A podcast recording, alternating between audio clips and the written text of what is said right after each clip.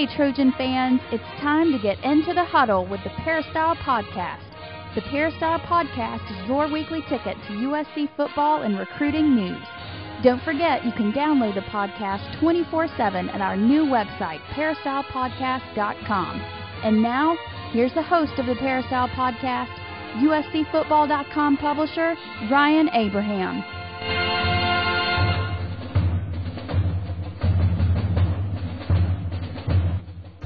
Hello, Trojan fans, and welcome to episode number 78 of the Peristyle Podcast. If you don't know, the Peristyle Podcast is our weekly internet radio show talking all about the USC Trojans. Today is August 12th, 2009. We are five days into fall camp. Today will be the fifth practice of fall camp, and it will be the first day of full pads.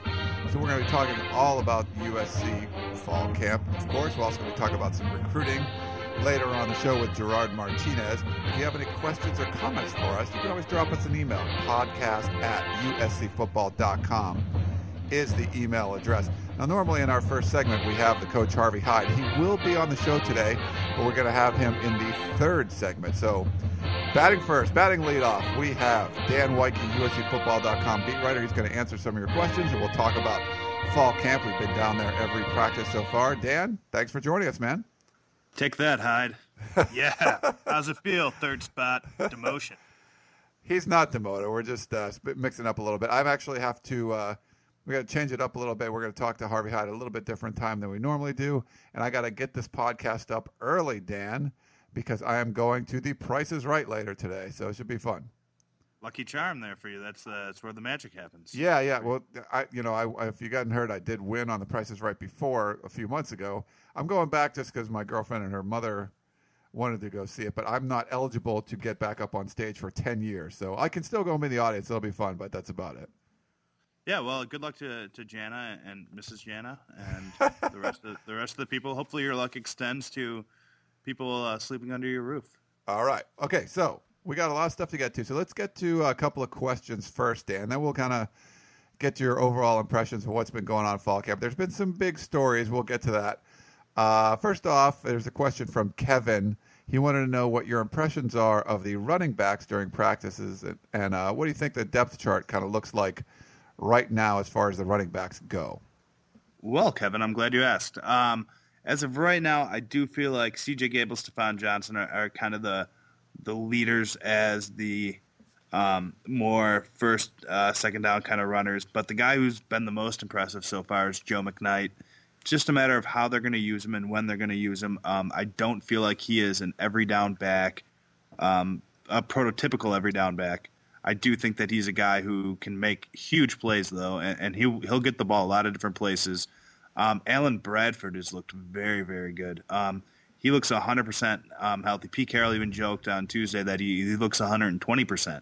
That's how good he's looked. Um, but, you know, Bradford's still been battling some little injuries here and there, so it'll be interesting to see what he looks like when he's 100% healthy. Um, Marc Tyler, I think, and Curtis McNeal are, are right there in that kind of fifth spot, the two of them. Um, Curtis McNeal has done some good stuff, and Marc Tyler's done some good stuff. Those two are really battling to see who – will get the bulk of the carries, I guess. Um, you know, if games get out of hand, I do think it'll be those two guys that you'll see in, in the second half of games. Um, Tyler more of the the bruising kind of back, where Moody will be the change of pace guy. The only real question between for those two guys is can they break into the uh, to like the regular rotation and, and, get meaningful carries in close games. And as of right now, it doesn't look like it. But I mean, they're right there. Okay. Uh, the the big question always comes up, and uh, people ask me this all the time. Allen Bradford, he if you go to a practice, he breaks off an 80 yard run almost every single day, and he did the same thing. I think he might have got caught out of bounds, but he took a little uh, on Tuesday. You know, t- I think it was like a little off tackle play. Turned it up, bounced it outside, ran, sped down the sidelines, and was like passing DBs. I mean, he was ridiculous and it seems to happen every day in practice. I mean, has Carroll talked about that recently, and like what you know how he would fit into the rotation?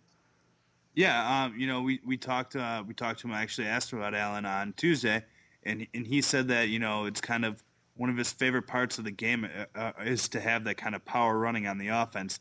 He said that it hasn't felt like they've had it for a while. Um, we were the reporters were talking and couldn't really think of anybody who was a true power back since LenDale White, and and and really that's what Bradford could be. Um, he could be that kind of guy that they go to for that tough yardage, but at the same time, he's definitely fast enough to break big runs, and and Pete Carroll knows that, and um, he's been very impressed with uh, what Allen's done so far in camp. All right, let's get to uh, Brandon's question. Where do you see Nick Perry in the uh, defensive line rotation, and do you think they might move him to linebacker with the uh, lack of depth there? You know, I don't think he'll, he'll move to linebacker. Um, I think that his body right now is filling out more as a lineman than a linebacker. Um, if they were the the thing is they don't necessarily need more help at strong side linebacker. Um, it would be more the weak side. They would want more of a quicker guy, and, and he doesn't fit in, in that kind of uh, that kind of realm. Um, you know, he he's in the mix at defensive end. Um, it'll be tough, um, just because Armand Armstead, Malik Jackson, and Everson Griffen have really um, kind of shown to be the best three. I think Nick Perry and Wes Horton are, are kind of the guys that are competing for that fourth spot right now, and, and they're really going to be battling with Devon Kennard once he settles in. So um, it'll it'll be tough um, for for Nick to get on the field a lot this year, but but I do think that he's in a position to play because of his pass rushing ability. He has to be consistent and he has to be healthy. He hasn't been healthy at really this camp because of a concussion he suffered on the first day. So since then, you know, he's been a little cloudy. He got back to on the field on Tuesday, but you know, I, I really don't see him this year at least being a major contributor. No, he did have a good spring, and uh, you know he, he made a well, lot. Well, he had a good huddle. He had a good huddle, Ryan. Um, okay, well, late that, spring. yeah, very very late. Um, you know, he was kind of a guy who I thought um, when we were watching the spring and keeping track of those guys. Um, every every day it would seem like you know maybe one day would be DaJohn Harris would have two or three sacks. One day you know Armstead would have two. Griffen would have four. You know Nick Nick Perry didn't have one of those days until the huddle when he went out and had a bunch and was just in the backfield all day. Um, again though, I just don't think that as of right now um, that he's one of the three best defensive ends. And, and really, you know, I don't know if the rotation at defensive end because the fact that those guys, um, Griffen's a four down defensive end, um, Armstead can be, and Malik Jackson's a pass rush spe- like specialist who looks like he's somebody who could even play against the run. He's made some good plays against the run. It'll it'll just be difficult, I think, to, for Nick to to break into that role. I think kind of what it, will come for him is, is, sort of that Clay Matthews, um, Brian Cushing elephant position. I do think that that's something that could be in his future where he's a defensive end and he's got he, he lines up with his you know his hand on the ground, but he's a guy who could also drop back and, ha- and cover a tight end potentially or, or cover the flat in a zone if he had to. Yeah, and I, I agree with you. I don't think he's going to be one of the guys to move. I mean, obviously, Shane Horton made the move from safety to linebacker, and I talked to uh, Coach Norton the first day about it. And he said he's a natural player there, and you know, even though he's looking back, if he's playing linebacker, he's looking behind him and seeing safeties that are bigger than he is, you know, as he's playing linebacker. Norton seemed to have a lot of confidence in him, and I, you know, Norton didn't seem all that concerned uh, about depth. I mean, it, it's still a position we talked about this before. It's not a position where they could suffer a couple of big injuries and go unscathed. You know, I mean, the, I love yeah. the, the front line is great. I mean, I think you got Galippo in the middle is, is really solid, and Mike Morgan and and Malcolm Smith. I think it's a great line. I think Jordan Campbell adds a lot to that, kind of being that fourth guy. But you know, if a, two of those starters go down, I mean, it's going to be patchwork in there, and I, I, think he does feel fairly confident with with Horton, but I don't think there's going to be any more kind of mix up unless something like that happens. Unless you know, maybe they do look at a Nick Perry, but only if a couple of guys get hurt. And like you said, they probably need the help on the weak side, so they might have to look somewhere else for that. And, and you know, an option too, Dan. I don't know if you ever thought about this, or you know, they got three safeties that could start almost anywhere. I mean, you, you feel mm-hmm. comfortable playing nickel and having you know Will Harris, uh, Josh Pinkard, and Taylor Mays all on the field at the same time. I mean, that's I don't think that's a big drop off, even even if you're playing against running down, you know, uh, on running downs. Certainly a possibility. I think. Um, I think the one thing that might deter them from playing the nickel is, is just that they're gonna they're gonna catch a lot of good teams with a lot of good running backs and a lot of good running attacks this year on the schedule. Um, you know, you look at it and you've got, you know, um, Ohio State and Terrelle Pryor is a quarterback who's going to run. Um, there's no doubt. Um, you know, you've got, excuse me, um, you know, Jahvid Best at Cal. You've got Jacquizz Rodgers with Oregon State, LeGarrette Blount, um, Toby Gerhart. You know, Nick Grigsby even's a good running back with Arizona. I mean, those, those are pretty high profile running backs, and that's a little bit of something where I would think you would want that third linebacker on the field.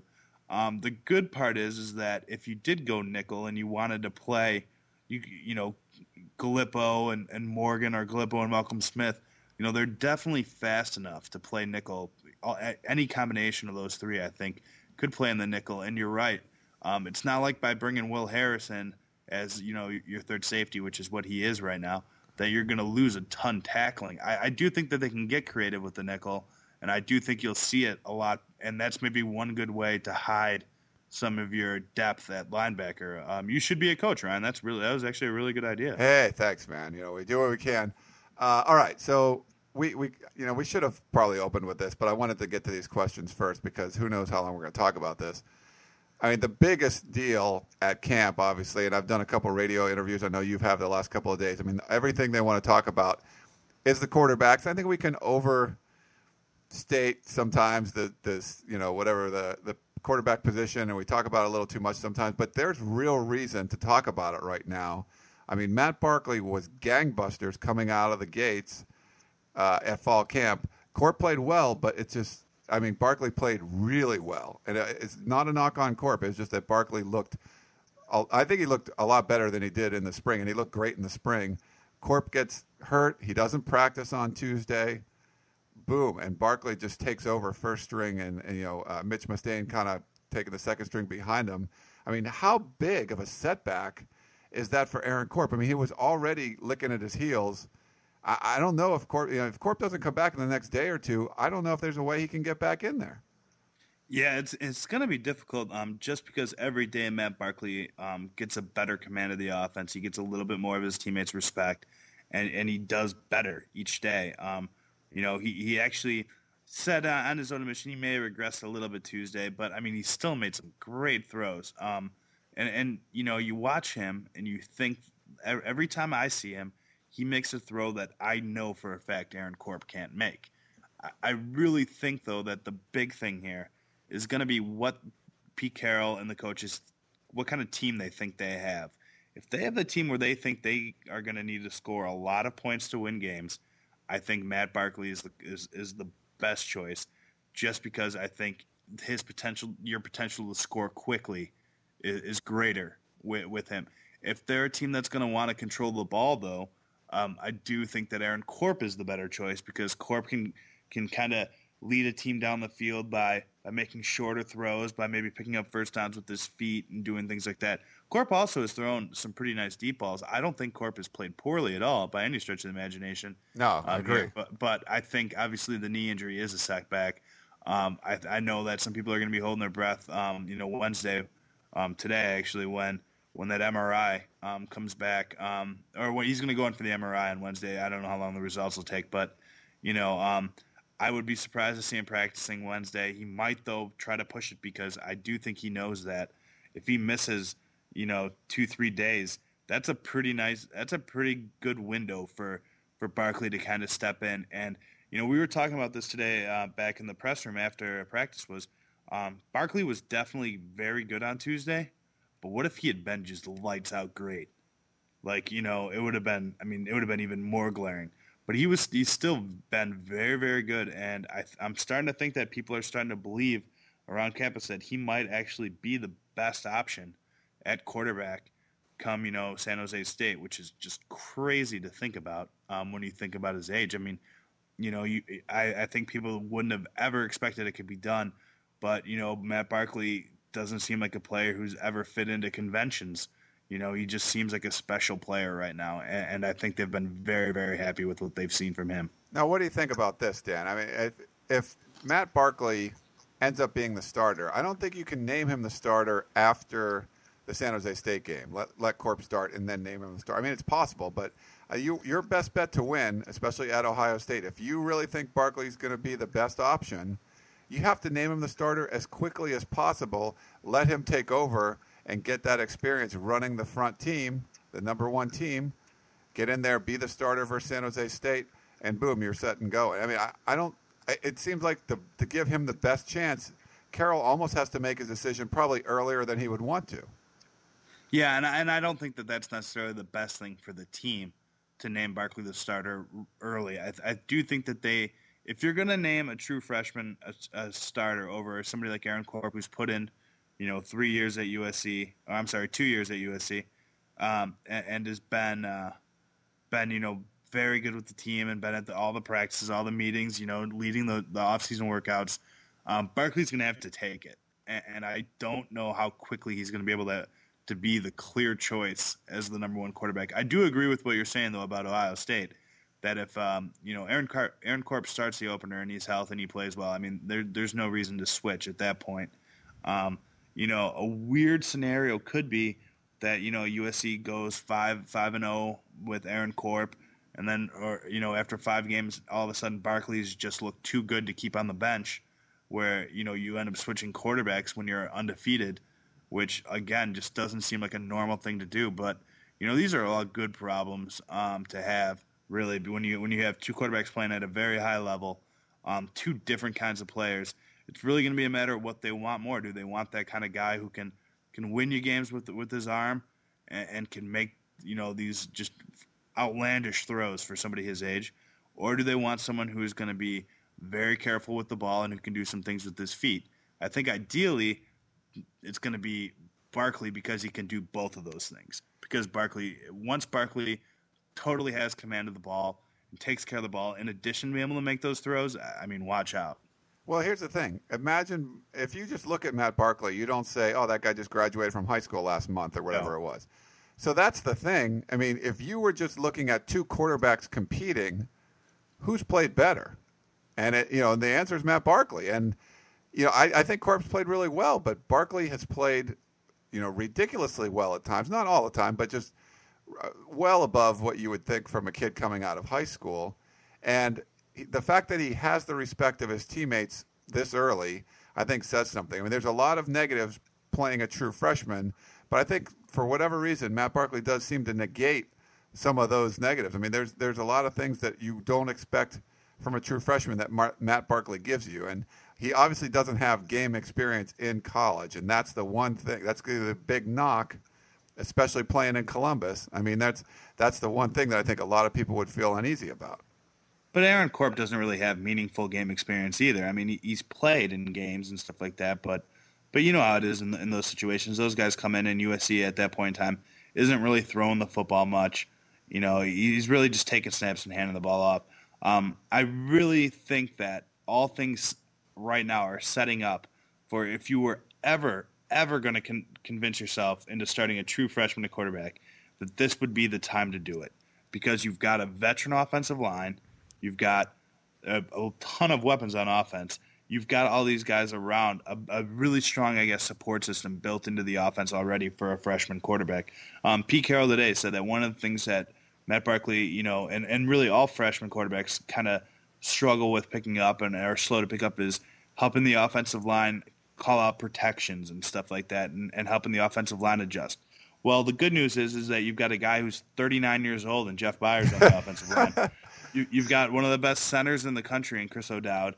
You've got you know one of the most athletic tackles ever to come through USC and Tyron Smith. You've got Charles Brown who's rock solid. You've got you know guys, three other players that are on the on the two deep right now who have starts who aren't in the in the top five. I mean, you've got so much experience at offensive line that you know what, maybe this is the right time to do this. And and actually, this is a good segue because as I was walking to my car after practice on Tuesday night, um, I, I, spoke with uh, strength and conditioning coach uh, Chris Carlisle about this, and we just kind of were talking, shooting the breeze. And, and that was something that I brought up to him was that you know if you were ever going to do it, you know, this would be the time, I think, because imagine this scenario. Imagine Mark Sanchez comes back this year, all right? And maybe, you know, you're probably, you know, a national title contender, even more so than you already are now. But then next year, you're breaking in Matt Barkley and Aaron Corp on an offensive line that might not have Chris O'Dowd, on a line that won't have Jeff Byers, it won't have Charles Brown. I mean, it'll be a completely different offensive line and, and, you know you might be changing some receivers. Stafon Johnson won't be back. Maybe C.J. Gable or Joe McKnight. Um, there's going to be a lot more turnover in the offense, whereas this year you're bringing in that quarterback in a stable situation. It's almost better that Sanchez left early in a in a weird way for USC to, to kind of incorporate a new quarterback because there's so many other veterans around him. Does that make any sense? No, no, I, I agree with you there, and uh, it's we're going to be talking about this for a while. And I know, like we said before, I mean, you can over overthink the quarterback talk, but this really is, I mean, the big story that's going on at camp. And I, you know, the the thing the coaches have to do. Who is that gamer? And you we've heard about Aaron Corp being a gamer, maybe not the best practice player, but when he gets in the games, he makes things happen. Will he be able to do that on the next level? Same thing with the Matt Barkley. Uh, you know, you can say what you want about Matt Leinart, but his first game ever was, you know, at Auburn, and his first pass ever was a touchdown. I mean, he came into that role and he played really well in hostile environments with pressure on him. Yeah, he had a lot of talent around him, but you know, he he stepped up and played well in those spots. Is there is Matt Barkley or Aaron Corp or both of them able going to be able to do that? Because it's going to be tough playing in Columbus that early in the season. After you know, if they're you know Ohio State got their butts whooped in L.A. last year, they're going to be looking for revenge. And uh, you know, which quarterback or you know, if, if it's only one, you got to pick the right one that's going to be able to handle that pressure. Because if you get down early, it's going to make it you know you, it's even harder to bring in the other guy because you're going to be in a hole and you got to try and come back from it. It's even more pressure on the quarterback. Yeah, it's not going to be an easy decision. Um, that's for sure. Um, I'm not envious of Pete Carroll in this uh, in this regard at all. But you know, I mean, people might be sick of hearing about it, but it's you know, it's the most important position on the field at you know the most prestigious college football you know school in, in the country, really, and, and it's garnered so much attention over the years that whoever wins that job, especially if it's Matt Barkley, at this point is going to have a big, big bullseye on them. You know, a lot of attention. Spotlight's going to be huge. And and the good thing is, I think that both guys are really, even in their own ways, are equipped to handle it. Yeah, in the Pac-10 season, it's going to be really important, obviously, and and you know, so many years, it's always been the, the Pac-10 veteran quarterback that's got it done. But you know, USC's been able to prove that they don't need an experienced quarterback to still win the Pac-10. Um, but you know, it, it does help, and it's going to be they're going to need someone to get over those games if they are able to get by Ohio State. You're going to get up for Oregon. You're going to get up for Cal, but do you get up for the? St- I mean, there's games that you have to make sure you get up for and whoever the quarterback is, they're going to have to pick one that can keep the team focused and not have that letdown game that they've had in years past. The one thing that, um, uh, last thing I want to say about the quarterbacks, I guess, at this point, unless you want to talk about it more, is that um, I think if you look at history, it, it, doesn't point to Matt Barkley being able to, to lead this team to a national title this year. Um, however, I think if one thing that Matt Barkley has shown – in the time that he's been at USC is that it's not smart to judge him based on what any other freshman's ever been able to do. That's a very good point. I think we're going to end on that one, Dan. We got to get going and get talking some recruiting. We'll talk to uh, Gerard Martinez after this break. But thanks for uh, joining us and uh, enjoy the first day of uh, pads later on today, Wednesday, the first day of full pads. So enjoy that practice. Say, say hi to my guy Drew for me. I, I definitely will. I wonder if he's going to say something to me as a past winner. I don't know. Yeah, I don't know. Some tells me he might not remember you. Maybe not. But. Okay. Well, all right. Thanks, Dan, for joining us. We'll be back in about 30 seconds talking to Gerard Martinez. Stay tuned. Meet us on the other side of the break for more of the Peristyle Podcast. Tickets, tickets, tickets. SC Tickets is your concert, sports, and theater ticket source. We have the tickets you need to any event worldwide. Football tickets are now available. Call SC Tickets now at 1 800 888 7287. 1 800 888 7287. That's 1 800 888 7287. Or visit us on the web at sctickets.com. SC Tickets, Concert, Sports, and Theater. We now return to the Peristyle Podcast and your host, Ryan Abraham. Welcome back to the Peristyle Podcast. We're going to talk some recruiting in this segment. And of course, we have Gerard Martinez, our recruiting expert. He's going to answer some of your questions that were sent in. Gerard, thanks for joining us today. Thank you for having me once again. Of course, it's always fun. We always enjoy your insights. Uh, let's get right to the questions. Um, first one is from Kevin, and his four different guys he's, he's mentioned. Does USC have a chance with Demetrius Wright and Joshua Shaw? and also Christian Thomas and Josh Shirley. Chances, chances. Everybody wants to know the probabilities. Um, yeah, they have a chance at, at all those guys. Um, I guess uh, with the latter, uh, going with you know Christian Thomas, the 6'3", 240 pound uh, tight end out of uh, Palmdale, and you know I think the thing with Christian right now is just him getting his grades straight, making sure he's good in the classroom. Um, he slipped a little bit by his own admission, and uh, he's got to focus there first. But this is a guy who's a tremendous talent. I mean, he's explosive. He's probably the most explosive tight end prospect uh, in the country. Uh, there's nobody who's really as quick, uh, as powerful, um, can do the things he does with the ball in his hands after he makes the catch. So he's very much that H back. Uh, you know, I, I think it's a little bit of a reach to call him a possible fullback prospect you know, is a possibility. He's about six two and a half, six three. You start getting that six three range. It's a little tall for a guy who's a legitimate fullback prospect, but he's a guy you can kind of slip in a lot of different places. And with USC's offense and the way they use guys like Stanley Havili and and DJ Shoemate and even Rhett Ellison, who's a big guy, and they used him in a lot of different places in the slot and coming out of the you know the opposite backfield and blocking some lead blocks when they didn't have their fullbacks. Um, you know, Christian Thomas can kind of be that guy. So he's a guy who's a great talent, but right now, you know, in terms of chances, the ball's in his court. Uh, he's got to get qualified. He's got to focus on there first, um, not just for USC, but UCLA and Cal and the other schools he's looking at. So that's a guy that, yeah, I think he likes USC a lot still, um, but you know, it's kind of wait and see what happens with him academically. Um, you know, the big time corners, uh, Joshua Shaw, who's just blown up. It just seems like when you think he's blown up, he's just blown up more. You know, the next month, um, had a lot of scholarship offers over the May evaluation period. He's six one, almost six two, about 190, 195 pounds. Uh, really got the body of a of a you know prototypical free safety for a lot of schools at USC he's going to be a corner um, because they love big corners. So uh, he's a guy that just came from Ohio State talked to him while he was actually uh, in Ohio. I was talking to him like at 11 o'clock at night. I didn't realize he was in Ohio. And then he mentioned, yeah, I'm just checking out Ohio State. I'm like, wow, dude, you need to get to bed. Um, but uh, he was uh, really pumped up about Ohio State in his visit. Really loved it. Loved the atmosphere. Loved the support. You know, the fan base there. You know, everybody's all go Buckeyes.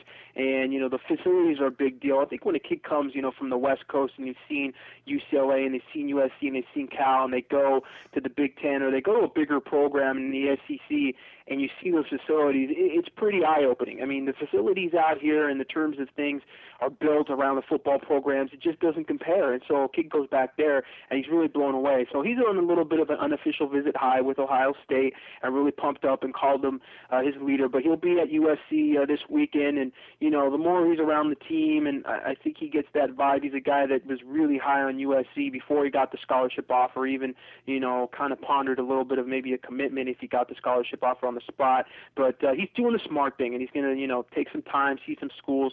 Just got a, a official scholarship offer from Florida, uh, so that'll be a school that you know he's probably going to want to go see too. So he's a national recruit at this point.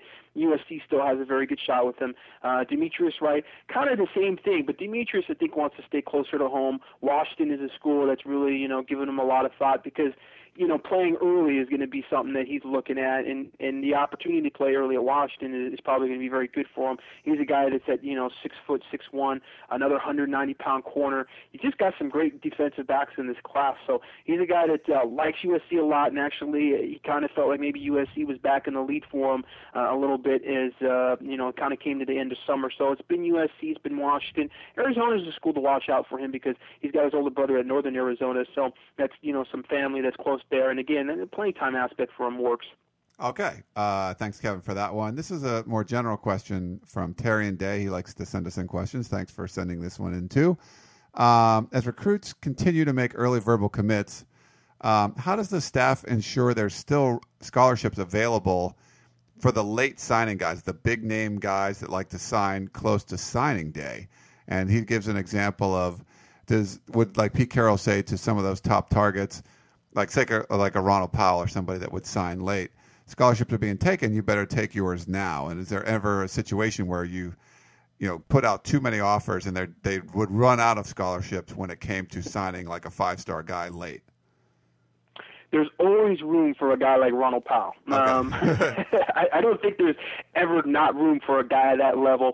And you know, I the majority of scholarship offers that go out tend to go out by summer. Um, there's not a lot of new scholarship offers that you get uh, during the senior seasons anymore, just because of the way the recruiting curve is kind of hit early and schools are, are offering guys earlier and earlier and the evaluations happen you know earlier and earlier. Uh, there are guys that you know through the season that will get uh, scholarship offers and there'll be guys that depending you know how that position the need and where they are with other targets they may feel like they need to go on another guy later. Uh, but the majority of scholarship offers you know by September you probably see them on the board already. How they determine those scholarship offers, you know, early in the summer as opposed to guys that are later.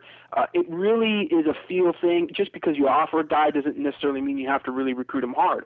So there may be, you know, 60 scholarship offers on the board, 50 something scholarship offers on the board they're going to just get a feel for who they need to recruit harder and who they maybe want to back off a little bit because they feel like they've got uh, a guy that may be higher on their board that they feel they've got a good shot at. So it's a little bit of a gray area. It's a feeling out thing, and and you you know that's that's one of the strategic difficult things for the recruiting coordinator and the coaching staff to just get a feel as time goes on. You know, we want three receivers at this spot. Um, you know, we feel really good about two of these guys.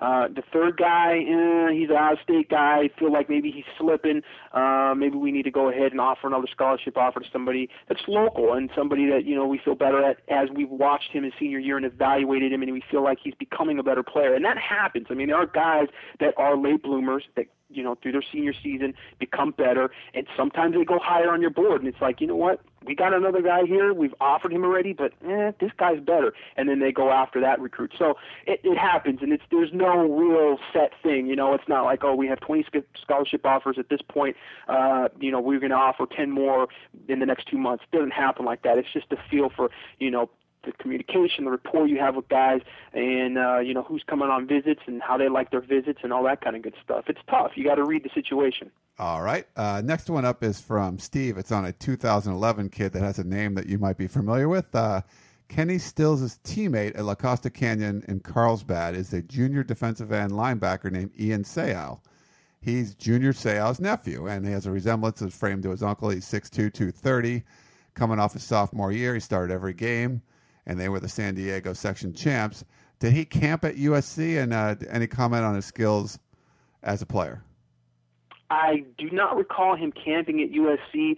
Um, he's going to be a guy that I think you know will be maybe a little later scholarship offer. A guy that probably has to go to the camps next summer. Um, he's actually got two nephews. There's another uh, that's at uh, Bishop High School in La Jolla. Um, so you know we're gonna have to watch those guys and, and see you know how they develop through the years. Um, I, you know, six two two thirty. I don't know if he's that big at this point, um, but probably a guy that needs more evaluation. I don't know if he's going to be an early evaluation guy that they'll jump on right away. All right. Uh, Brandon has an interesting question. Do you see any current commitments from the class of 2010 decommitting? Wow, that's that's a that's a million dollar question. I mean, that's a question that uh, you know it seems like you never really know who's going to be really seriously wavering until they start wavering. Um, it, it's tough, you know. It, it depends on who else is recruited. Maybe who else comes into the class, and guys start to look around and get a feel for, eh, you know what? I mean, maybe, maybe I, I don't want to compete like I thought I was going to compete when I came in, and I was the only running back in this class, or I was the only tight end in this class.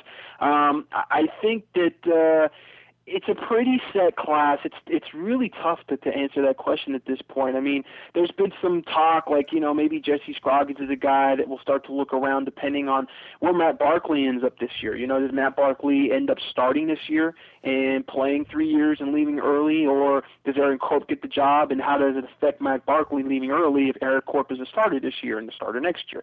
So there's those type of things that you kind of have to wait for the other shoe to drop, if you will, and and get a feel. You know there was some talk earlier in the summer, uh, Xavier Grimble, you know, maybe he was looking around and, um, you know, his, his cousin, uh, you know, if he got a scholarship offer from USC or if he didn't get a scholarship offer, Jalen, who's, you know, 6'3", 270 pound defensive end slash defensive tackle who ended up getting that scholarship offer from USC at the Rising Stars camp. So it kind of became a moot point.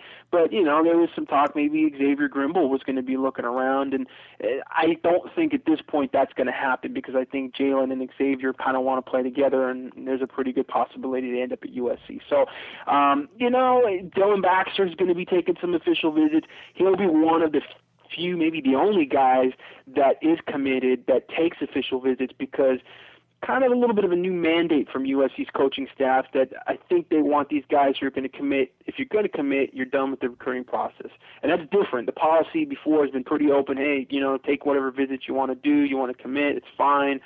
But after last year, there being so much drama and so much pull back and forth and a lot of negative recruiting, when you take a kid on an official visit, you really can get in his ear and mix his head up and confuse him, and that just confuses the recruiting process down the line as you get into December and January. So the USC's decided, you know, we don't want that. So these guys who are committing basically from, you know, spring forward have all kind of said, you know what, I'm not taking official visits. I'm solid USC. I'm a Trojan, and that's that. The recruiting process is over for me. Dillon Baxter was actually one of the few recruits that committed before any of that happened. I mean, he committed uh, not this summer, but the summer before. So he kind of was before the mandate. So there might be a little bit of leeway with him, and he may be able to take some official visits. And I'm sure, you know what, there'll be a lot of drama with that because USC has a bunch of running backs. They're still recruiting uh, Lache Seastrunk, obviously, and maybe that causes some issues too. So you know, I mean, it, it there's a possibility always. Never rule out any of the guys who are committed. Um, well, maybe some of them I would rule out. I don't know if Jack Smith is really going anywhere, uh, but but you know, for the majority, it's you, you know you kind of have to see how it goes and how the recruiting process plays out, and really how the class plays out, because it can be a domino effect of sorts. All right, uh, next one, international question, which I know you like. Uh, Michael, Michael in Toronto. We got a Canadian question. Yeah, that's for Emily. Yeah, Emily. Uh, Emily Nerland is our Canadian uh, video reporter. If you haven't seen her on the site, uh, he made a comment that they uh, they love USC up in Toronto, and DeMar DeRozan, the uh, you know former USC basketball player, was drafted up there. They're calling him Air Comp 10. He's wearing number 10, so they're calling Air Comp 10, and he's from Comp, you know, Air Compton. So uh, Yes. yeah, that was kind of funny. But anyway, so yeah, they like DeMar up there. Um, he had two questions, and they both kind of uh, piggyback on other ones. But the first one, he mentioned, uh, you know, with the secondary being as deep as it is, did you find it odd that USC offered uh, Anthony Brown at corner, especially with guys, two guys you've already talked about, Joshua Shaw and Demetrius Wright, still out there? I didn't find it odd, uh, maybe a tad surprising um, that they took him or offered him as early as they did with those other guys out there. But the thing you have to realize about Anthony, he and probably Dietrich Riley are two guys that are the most driven recruits that we've seen in a long time. And Pete Carroll just loves that because he's a driven guy. I mean, he's competitive, and he would be that guy out there going to you know 90 camps over the course of two years if he was a player. And this was you know him going through the recruiting process. So I think he sees that and just wants that kind of guy in his program, and that's the way Anthony Brown is. Anthony Brown is just a fighter. He went to a million camps. He performed great at every camp he went to. He went to USC twice and wasn't put off from the skills camp and not getting a scholarship offer. Still returned for the Rising Stars camp and still was a good player. Um, and he is a really good player. A lot of people just, I think they're not so sure about him because of his height. But you know, I mean, he's a physical guy.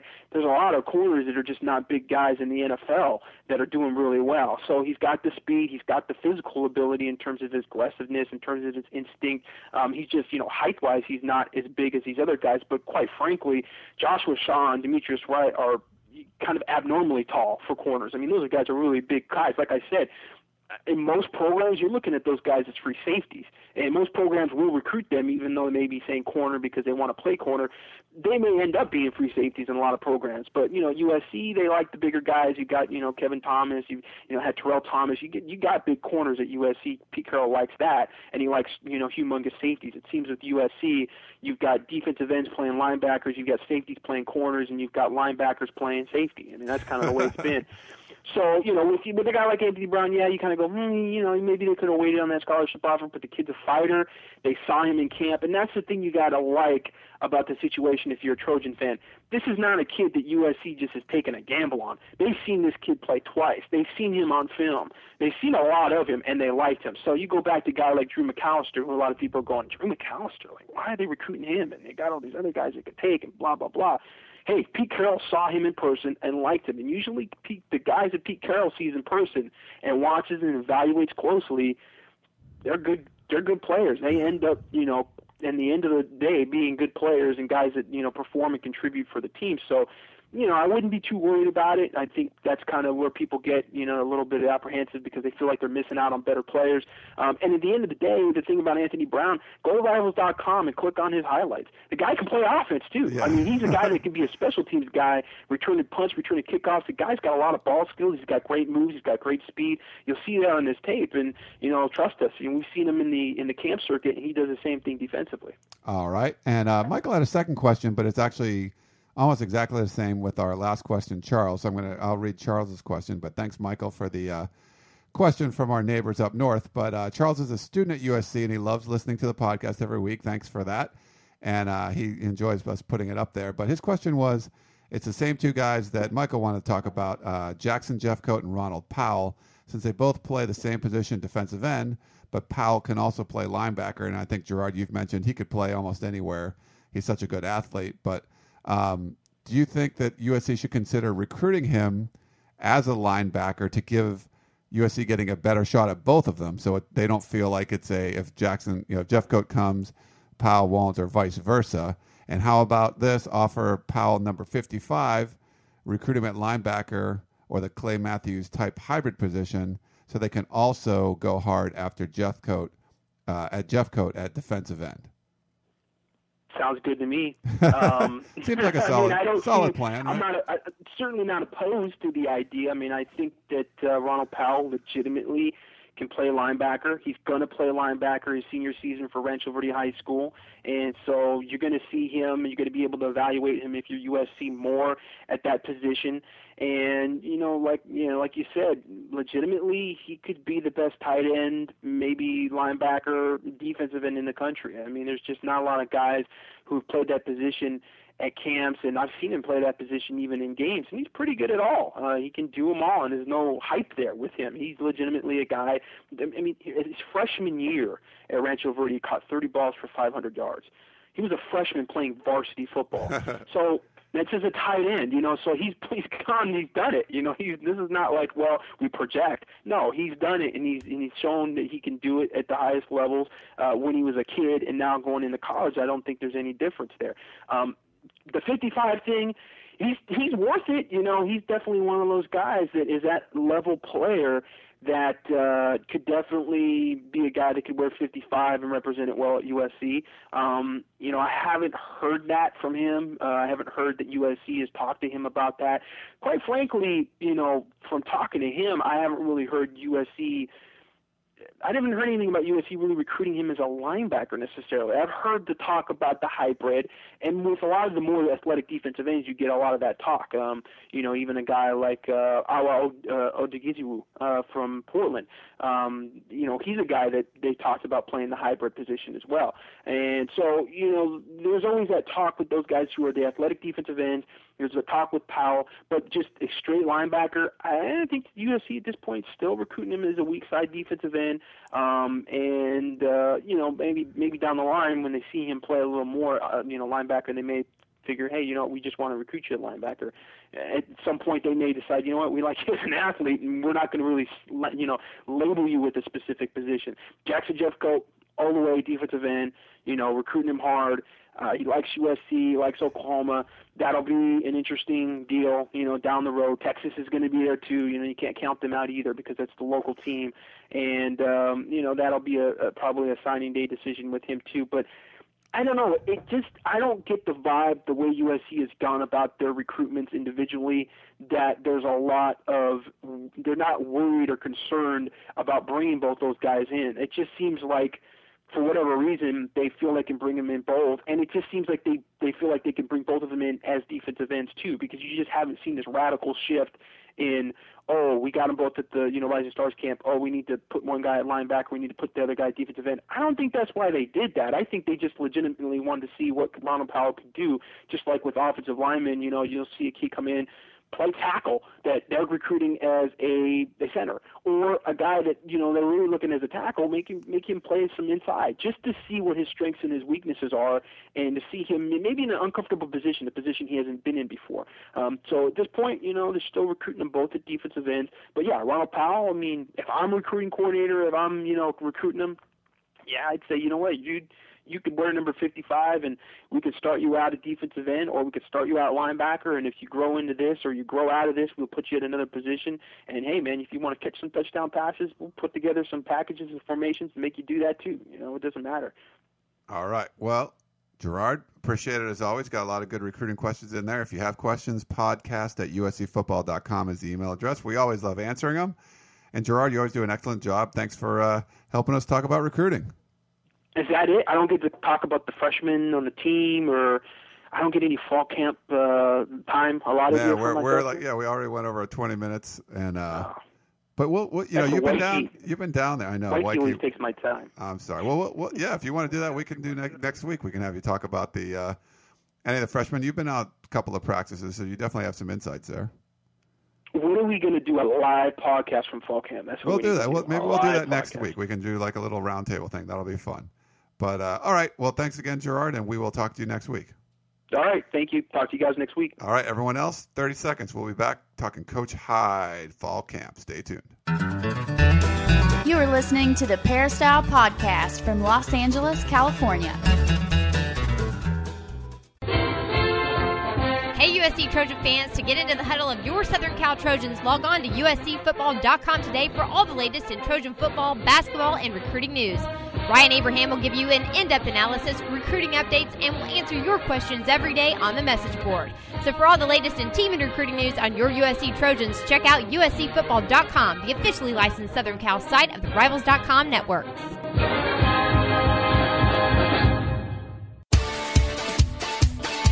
It's time to get back to the Peristyle Podcast, presented by USCFootball.com.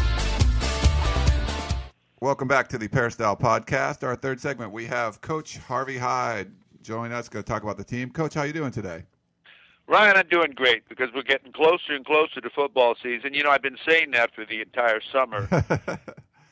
but we're finally in camp. I think every uh, university in the country, Division One school, is now in camp. They all start at different times depending on when their first game in is is and so on. But it's into it, and I'm going to try to get down to SC today and watch a practice or two when they're in full pads. I like that, and evaluate not only the team that uh, is coming back, but also the new prospects. I love to look at the new prospects and just see what you've been hearing about them and so on, but see how they compete uh, against players who've been playing on Saturday and not on Friday, and normally the best players in America. So it's really good to see these young. Uh, as uh, George Allen used to call them, rookies.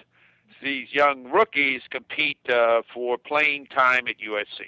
Oh, excellent, coach. And yeah, it, it's fun. There's some really impressive freshmen, so I think you're going to enjoy practice today. Wednesday's the first day of full pads, like we mentioned before. Uh, I just want to thank our sponsor for the segment, Southern California Tickets. sctickets.com is the website, or give them a call, 1 800 888 7287 for concerts, sporting events, theater, that's where we use to get the tickets. And uh, coach, have you got any tickets lately? You need anything? Yeah, guess what? I got uh, six tickets to Jersey Boys. I'm going to see oh, them cool. Saturday night. Going to see them Saturday night in Vegas, and you know you don't have to go to Vegas to get your tickets. You can get them from Southern California Ticket Service. That way, when you get there, you don't have to stand in those long lines and uh, go to the ticket line at will call and so on. You got them in your pocket. All you do is walk in, and you got a mate. All right. Well, Coach, uh, we're, the topic for this week, uh, Terrian Day gave us a, a suggestion. He said uh, last year, right before fall camp, he thought we did a really good job of uh, talking to you and breaking down each of the positions and talk about what these guys need to do in order for the team to be successful. And I thought we could go through. We won't be able to get through everything in this in this podcast, but we can go over this, you know, this week and next week and maybe even the week after. Kind of go through some of the positions and you know whatever we have time for, and get your thoughts on what is these guys? What do these guys need to do to make the team successful? That sound okay? Yeah, whatever you guys want. Okay, so let's. Uh, I guess let's start off with the uh, defensive line. I mean, if you look at the depth chart, I mean, Jurrell Casey probably going to be starting at nose tackle and Spicer at defensive tackle. Uh, Christian Tupou's been a you know a big player there at, at nose guard. He might be a little behind Casey, but they you know they'll probably all get to play. Derek Simmons, DaJohn Harris is in the mix. And at defensive end, I mean, you got Armond Armstead, who's up to 295 pounds or so right now playing defensive end. Everson Griffen, who's looked really good. and guys like Nick Perry, Malik Jackson, and Wes Horton behind him. But just kind of give your thoughts on on the defensive line and, and where these guys are, you know, what they need to do to be successful. Well, okay, uh, I think potentially. Now, this is uh, a word. Remember, potentially. I think these four positions really have a great opportunity to be great. Now, I'm not saying they're great now, but I'm saying they have an opportunity to be a awesome defensive front with great rush guys, big guys, tall guys, and in the middle, real quick and powerful guys to hold up the middle of the line against the run, and also a quick guy in, in case you to really cause uh, a lot of problems as far as playing on the line of scrimmage of your opponent. That's what you have to do. And Spicer holding up the line and playing the line to the right and to the left while there's a lot of penetration, unless they're both taking the gaps. But I really think they have great depth, and this is something that that you don't have that often. With a defensive lineman, is really hard to find today. Great defensive linemen are really hard to find. That's why you see them all going in the the first round of defensive ends in the first rounds now of the NFL draft because they're really hard to find and they really put a lot of pressure and they can really cause a lot of havoc to the offense when you don't need to blitz as much or you don't need to bring your backers as much or your safety people as much to get to the quarterback because your defensive front is doing that for you. So I really think that Armstead is going to be a load. And what I mean by that, I mean he's going to be a tough one to block because he's big, he's strong, he's fast, he was awesome. The first time I saw him play last fall in the middle, I said, now he's going to be a great one. I don't know if people remember that, but I said he's going to be a great one. And if he's found his niche as a defensive end that big, 6'5", 295 pounds, there aren't that many in the country that way. There aren't. Or in the NFL. And he will get better every day because he's learning a new position. He's got great power. He can go, and he's got great speed, so he can run over a guy. He can go inside. They're always it's, they're always going to have to block him with a tackle or double team him. They are never going to be able to block him with a tight end on pass rush. Never. So he's going to take two people to block him if they're going with a tight end, and uh, a back. Back will chip off after slowing him down, and that won't necessarily get it done because he's such a a big guy. It's hard to throw around him. So I think he's going to be great. And then you got Horton, and you got Childs, and you got just James Boyd could be a great player, an incoming freshman. So you know, I really think you've got a lot at the defensive end, at least his side, the strong side. On the other side, you've got Griffen, and Griffen came in with all the credentials. Didn't play con- consistent last year, but played good enough at times for your people to recognize his brilliance. He can play. He's got great quickness. Uh, probably these two defensive ends uh, have the potential to be, and, I, and I'm being serious when I say this, the best two defensive ends in the country potential. Remember, I started with that term at the beginning of this segment. He's got great speed, and I think Franklin has really motivated the new defensive line coach. They like Jethro. He's on their tail every minute, and they know they're not going to rest on a player. They're out of the game. I remember, I think, in the spring game, he jumped offside one time. Franklin pulled him off the, the field the same play, pull him off the field, and I could hear what he was saying to him, and I was in the hundredth row in the Coliseum. So I really think uh, he will be a great player. And then you got Malik Jackson. I mean, really, what a quick kid! I liked him in high school, and and I couldn't I couldn't believe they weren't recruiting him at at first, but then they got on him and they got him, and he's gotten much bigger and he's heavier. I think he's going to be a great player. Nick Perry had a great spring, I thought one of the top players out of Michigan. Uh, I, I tell you, and with Devon Kennard, uh, yeah. I'm, I'm going to tell you, how can you have four better ones at one defensive end position? Now they can play both sides, so get me wrong, but those are all all high school five star, four star players, and if they're motivated, they have the potential to really get after you. I mean, one might be a better cover than the other, but I, I think the defensive ends are blessed with talent, have the potential of being really good and assisting the linebackers who are really young. So uh, the nose tackles, Casey, he played as a freshman like a like a junior last year. He was all over the field. In fact, it became very hard to keep him off the field. To be honest with you, you saw him playing more and more and more as the season went along. Uh, they've got the the new kid, and you're going to have to pronounce his name. Oh. The kid from Mount Sac. Yeah, Hebron Fangupo. They call him Lonnie. You just call him Lonnie. Lonnie Fangupo. That, well, that's good. Then I won't butcher his name because he's too big for me to butcher his name. I mean, he's one of the big guys, one of the biggest guys they've had there for a long time at 6'2", 330, a junior transfer. This is his first uh, practice week at USC. He, they are very impressed with him because of his size, and and I think he's going to be a great pl- player. Not to m- mention Kristen Tupu. Is that the way you pronounce that? Tu- yeah, I've heard different names, but we say Tupo or yeah. Tupo. Yeah. Okay. Well, I'm just learning these names. Yeah. Believe me, I'm not going to say it to them. I'm almost could call them by their first name, Lonnie and Christian. Okay, but uh, those guys for three nose tackles like that with that potential, you know, Lonnie uh, was a JC All American, and they committed to him early in the season last year at Mount Sac. I watched him play at Mount Sac. He runs well. He's quick. He's big. He's strong.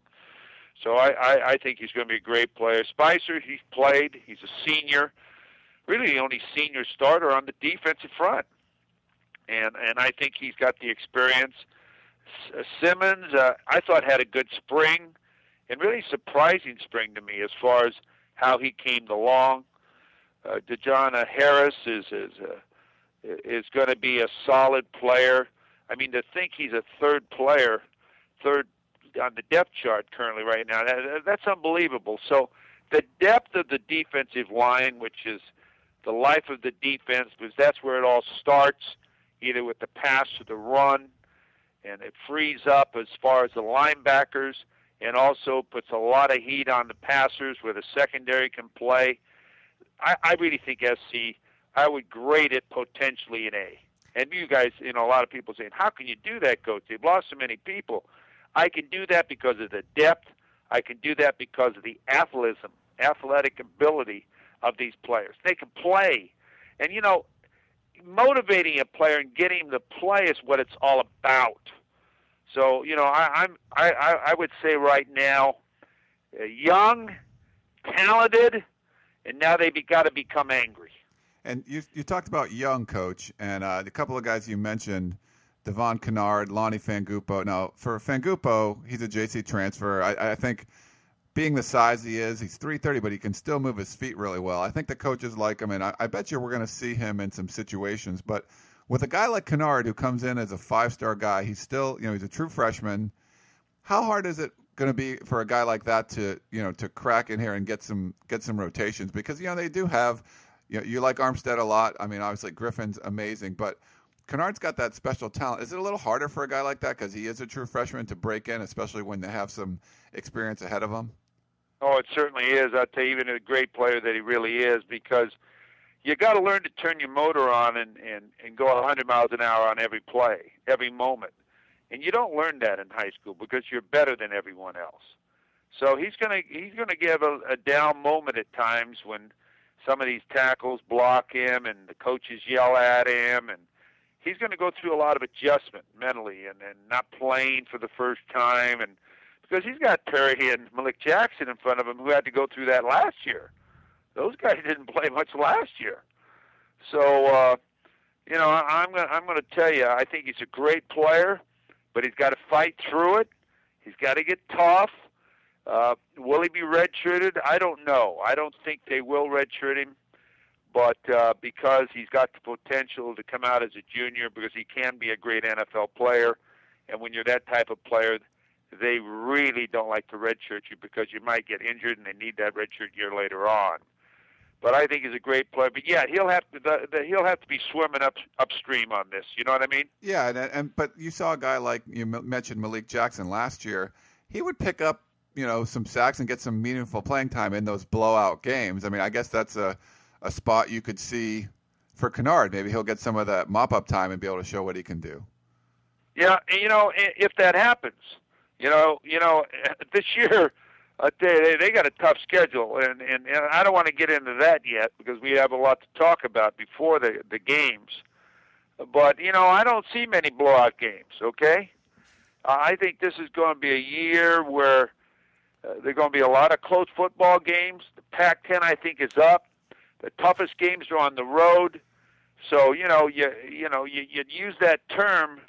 If that happens, great. But you got to get ready to be a backup if someone goes down. I think I'd rather use the term if someone goes down, he'll one of them or he might have the opportunity to play, which you never want to see happen. But I think there's that is a better chance of him playing. Now, Casey, you mentioned stepping up into that kind of starting role, or, or at least you know he'll probably share time with Christian Tupou. Uh, it seemed to be when when they would put him in, even in you know they put him in spot situations last year. He seemed to be able to clog the middle really well and just kind of be that run stopper kind of guy and just cause some some havoc. It, it, I mean, is that the way you saw what he was doing? Yeah, well, what he has the ability to do is very quick.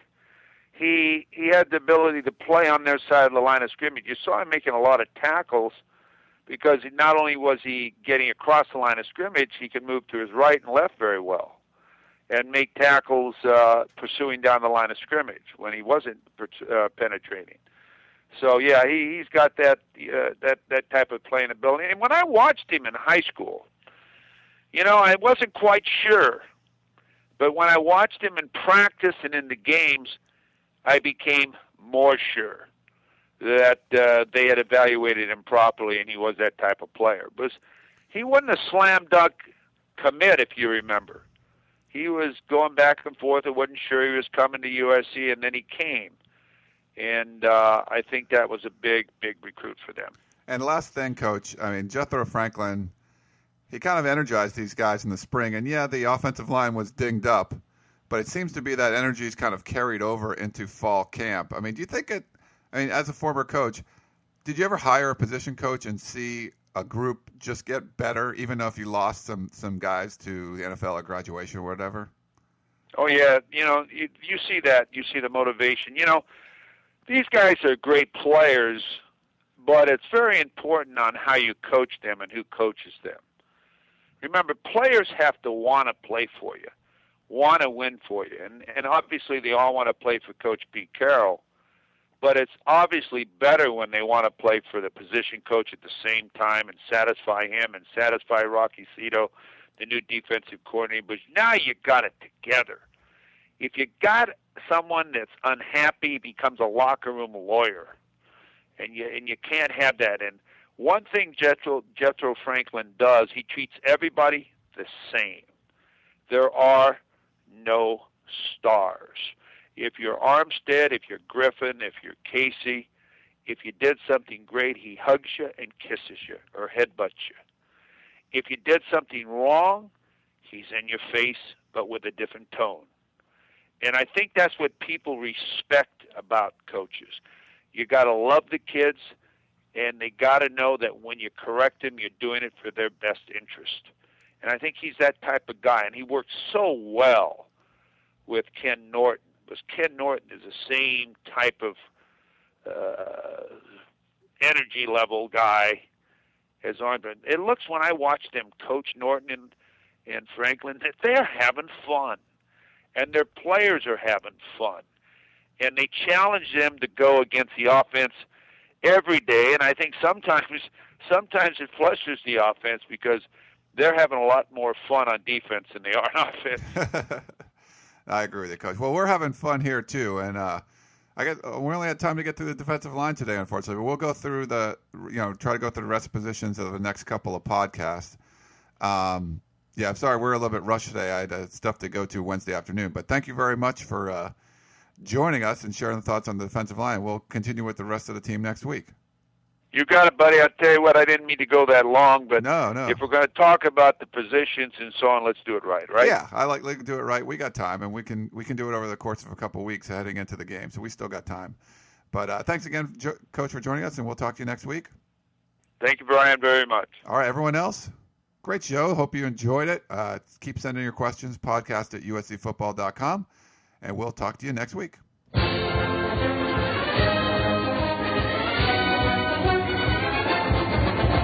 You've been listening to the Peristyle Podcast presented by USCFootball.com. Be sure to tune in next week for the latest news on Trojan football and recruiting.